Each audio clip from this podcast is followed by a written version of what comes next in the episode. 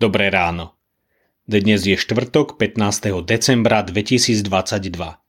Božie slovo je pre nás zapísané u Izaiáša 26. kapitole vo veršoch 7 až 19 takto.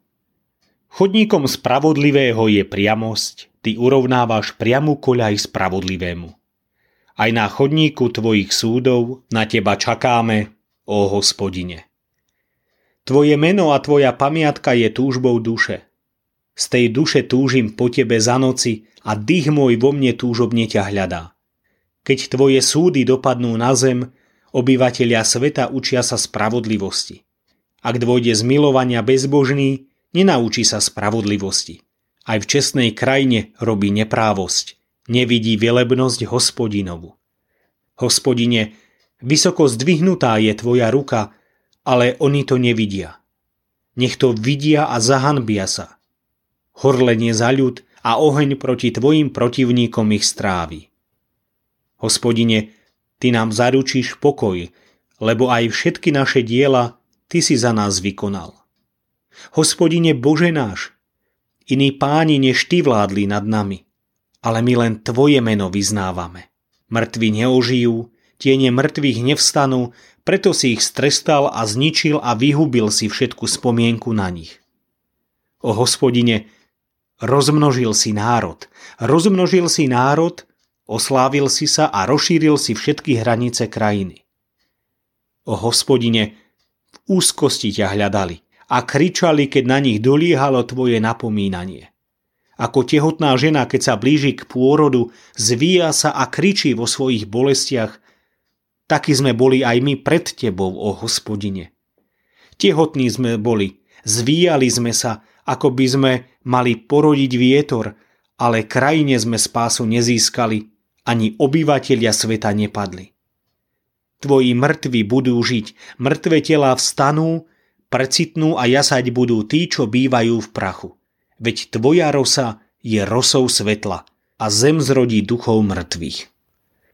Oslava hospodina v čase pohody i nepohody. Túžiť po Bohu je prirodzené nielen v čase pohody, ale aj v čase súženia. O tom hovoria citované verše tohto nádherného ďakovného žalmu.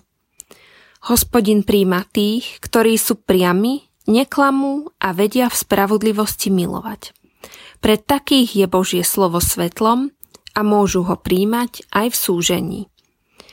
Celý tento odsek nás nabáda k tomu, aby sme v sebe objavovali prirodzenú túžbu stretnúť sa so svojim spasiteľom, a to aj vtedy, keď budeme pre úprimnú vieru prenasledovaní. Božie súdy a zjavenia totiž odkrývajú náš skutočný duchovný život.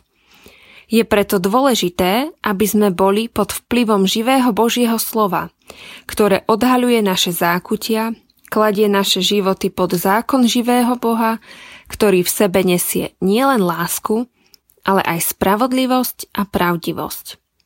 Ak toto dokážeme, Boh nás prevedie aj cez bolestné zážitky, ktoré napokon spôsobia to, že sa staneme novými, akoby práve narodenými Božími deťmi.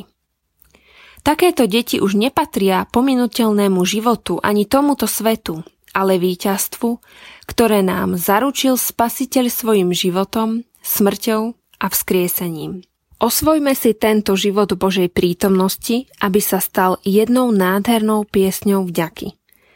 Na teba čakáme, ó hospodine, tvoje meno a tvoja pamiatka je túžbou duše.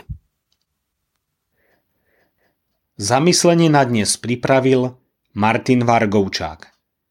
Myslíme vo svojich modlitbách aj na cirkevný zbor Záriečie. thank